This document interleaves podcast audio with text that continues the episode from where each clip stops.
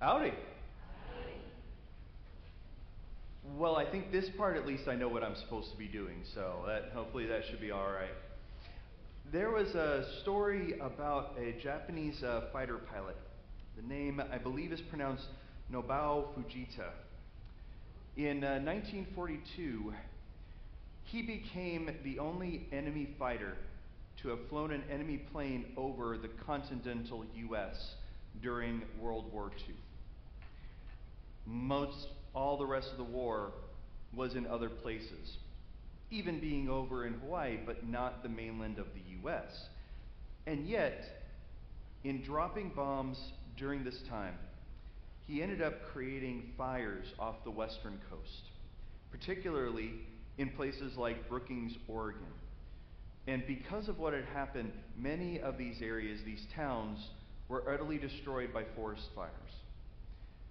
But 20 years later, in 1962, Fujita came to Oregon and brought a 400 year old samurai sword with him and went to Brookings, Oregon to apologize and to ask for their forgiveness and bestowed the samurai sword upon the city, which still proudly displays that sword to this day.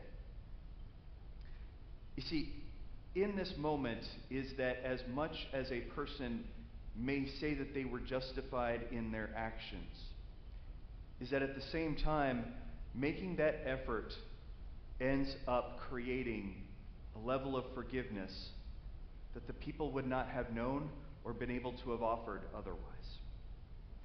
You see, today's gospel lesson, it could very easily turn into you need to forgive because God forgives us.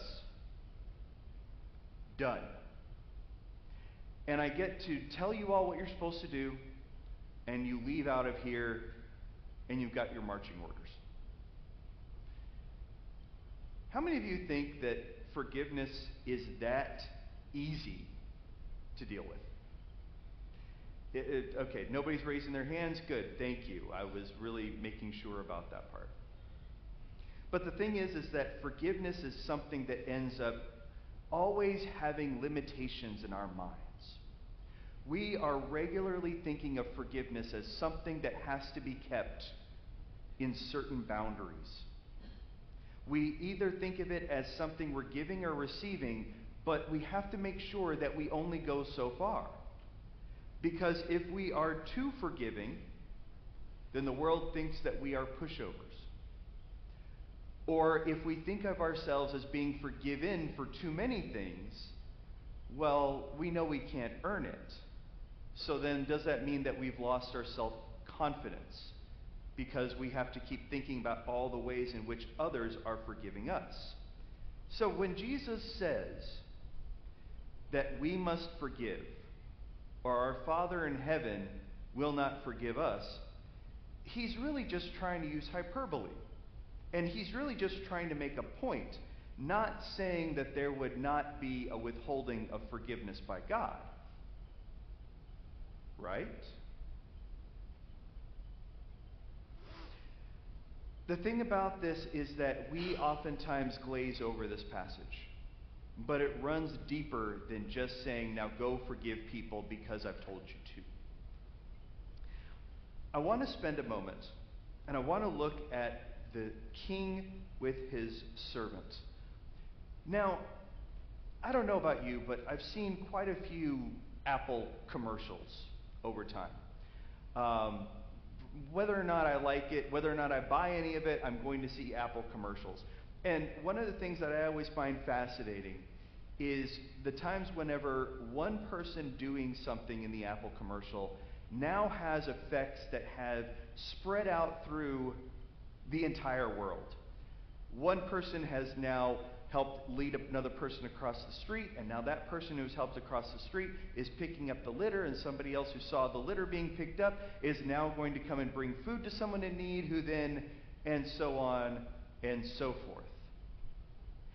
And the thing with this is that this is oftentimes the way that we want to look at how the world is supposed to work. One good thing leads to the next. And you see, in our story, the king with his servant is beginning an Apple commercial.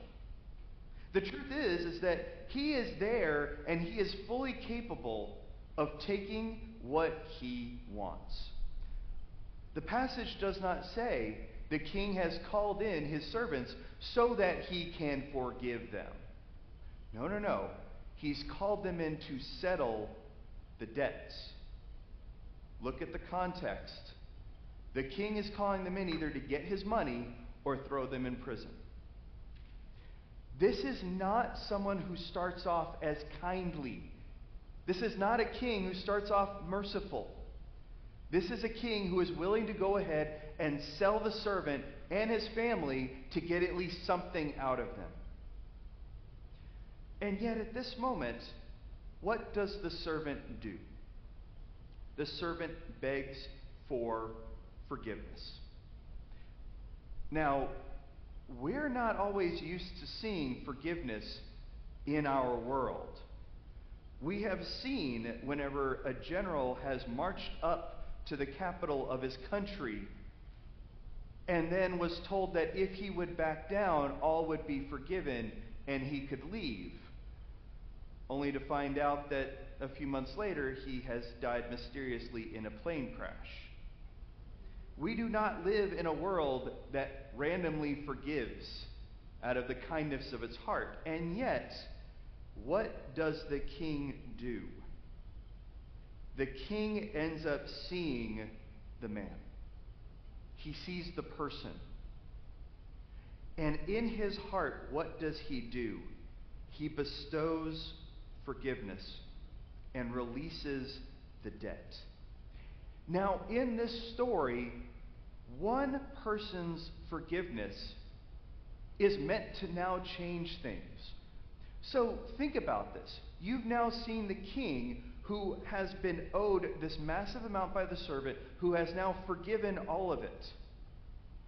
What should naturally flow next? Think about it. When you just read that one piece, what are you expecting to see? If someone owed him a small amount, what should he probably do? Absolutely. Thank you, Jenny. All right. Hey, I can always count on at least one person to answer. With that, is now we see this servant go out. And when you see his response to his fellow servant, what feeling does that put inside of your stomach? Yes, that's exactly what you get in the response. Yes. I, I, think he was yawning, but it was like a really weird, cringy, like, like, like moment. It was good. With it is that's exactly how we're supposed to feel with this story. Is that we're supposed to feel sick, mad, upset. We see this man who's been given everything, and what does he go and do? He immediately goes off to extract what he can from his fellow servants. So, does this look like the king's kindness has had any real effect on the servant? So, now how do you think the king is supposed to feel? you see, the thing is, is that as much as we might think of those who are in authority as just being some distant governing body, is that they're people too. They like to think that whatever they did may have had a good influence on the world around them. I mean, I still remember when I was a kid, and I saw Rocky 4 for the first time. And the thing is, is that in 1985, it showed us that Rocky defeating Drago at the end was going to lead to the downfall of the Soviet Union. Now, granted, I didn't see it in 1985 because I was five. I saw it in 1989 when I was nine. And of course, as we know, shortly thereafter, the Soviet Union fell. And in my mind, I was like, man, thank you, Rocky. I, re- I it took a while before I realized that Rocky was a fictional movie that had absolutely no effect on geopolitical affairs in the world. And that and the fact that it wasn't actually in my history books as a child. But what I saw with it, though, was this feeling, this desire that if we have influence, we want to think that it's going to matter. I know I feel that way oftentimes. There are times whenever I will preach something up here, and then I pause and I see maybe the very next day somebody who had been in the congregation doing the exact opposite of what was the point of the sermon. And I'm standing there thinking to myself, oh, good job. Well done. Let's preach another one.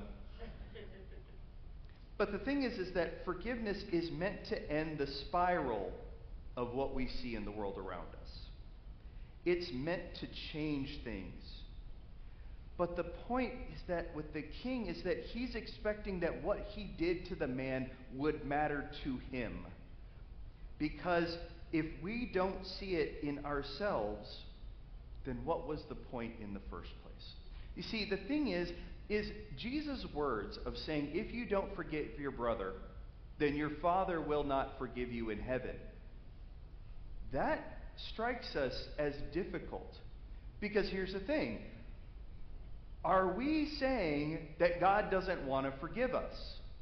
No, that doesn't sound right. And yet, what is Jesus trying to get at? What is Jesus trying to say at this moment? The question then comes is whether or not you truly know you need forgiveness when you haven't been willing to forgive someone else who needed it too. And I want to pause because that is really what this entire passage is turning on. Did the servant really realize what he actually escaped from? That's the thing that strikes us is that he's over there begging for this not to happen and it doesn't happen and then he goes back into his world as if nothing had happened. Don't we sometimes do that as the church? We say we have been forgiven of our sins week after week. When we go back into our lives, do we actually get what we've truly been forgiven of? Do we truly see that when we are going to our fellow human beings? The thing is, is that there are many things that we find ourselves expected to forgive others for. See, sometimes there are things that we are expected to forgive others for when they do something on purpose. Whenever somebody you know has said something snide to you at work, they have deliberately tried to needle you and tried to push you. And you know that they know what they're doing, and yet somehow you're supposed to forgive them for that. But then we pause and we say, what about the times when we did something knowing exactly what we were doing? And in the back of our mind, what were we saying?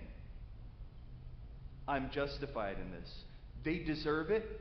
They need me to treat them like this because they need to get how terrible they've been.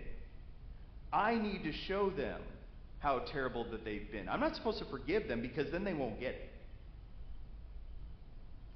Or the times whenever somebody does something on accident, like, you know, using the wrong service bulletin. And as much as we might think, oh, well, of course we'd forgive somebody for doing something on accident, but do we always? The times whenever we know something wasn't intentional, but in the back of our minds, there's still sometimes a little bit of seething. Like, man, I can't believe that person did this again. I can't believe that they failed us again. I can't believe Yes, it's an accident, but they should have done better. They should know better. But then we don't remember the times when we stumbled, when we should have known better, when we should have learned from previous things, and we were the ones who need to be forgiven. Or the third time, to forgive someone because of a situation. I was supposed to go see a friend of mine uh, uh, for dinner a few weeks back. He's been here in Houston because of, of cancer treatments. I actually don't know how much longer he has left. But I got COVID. I wasn't trying to get COVID. I've done everything I can not to get COVID, but I still had it. And I messaged him and I said, I can't meet this day. I, I don't know if I don't know how bad it is. And then we're like, we'll reschedule. Okay. And then that day comes, and I'm still not. I haven't gotten my second negative test. I haven't even gotten the first one yet. And I'm like, I, I want to see you, buddy. I, I, I really do.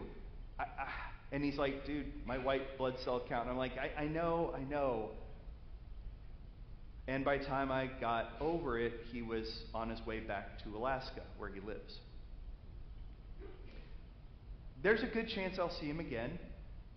There's also a good chance I may not on this side of the resurrection. But the truth is is that part of it wasn't even a question of whether he was willing to forgive me, but even whether I'm willing to forgive myself.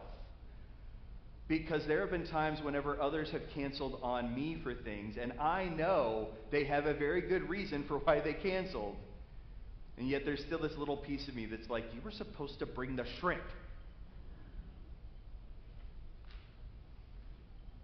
And pausing and being able to say, yeah, but how many times have I been forgiven? And the truth is, is that sometimes we know we're supposed to forgive but we don't always want to. And that was something that, that, that I've always kind of like tried to get in my head. It's like, well, I don't feel like I want to forgive. Okay.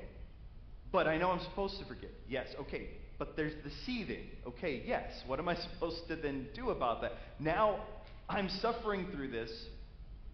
So now I can't seem to get over these feelings. Does that mean that now God can't forgive me? Let's be honest, there are things that happen that are pretty terrible. And it is hard to not have emotions because of those. There's a story of Corrie ten Boom, who's, who had been brought in to a Nazi prison camp at a time after they had been doing their best, she and her family, to hide those who were Jewish from the government and that while they were in prison, others in her family died.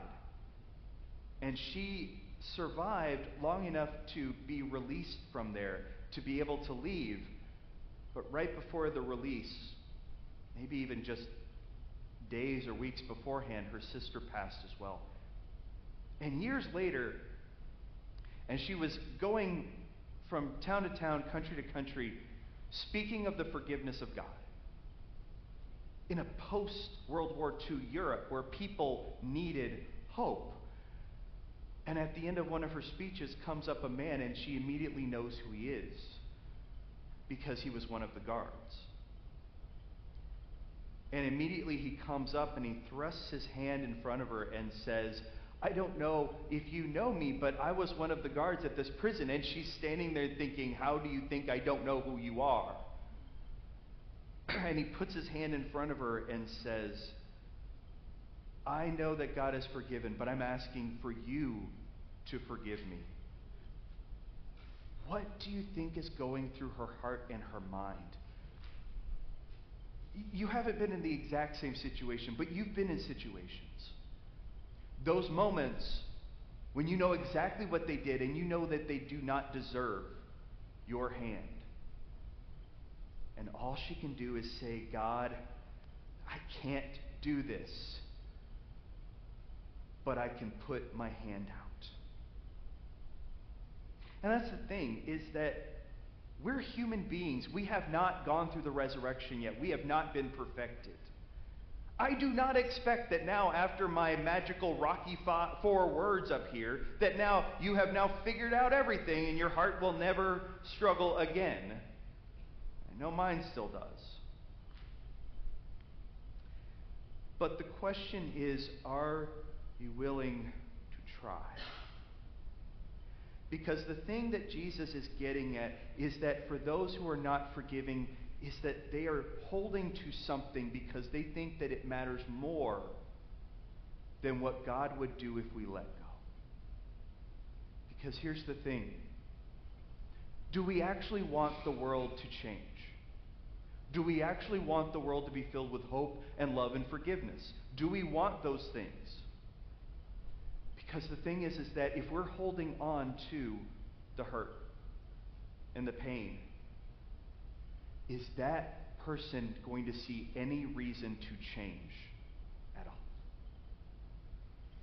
Because the only thing that actually changes is forgiveness. The actual thing that only changes the world is sacrifice. The only thing that actually makes a difference is following after God,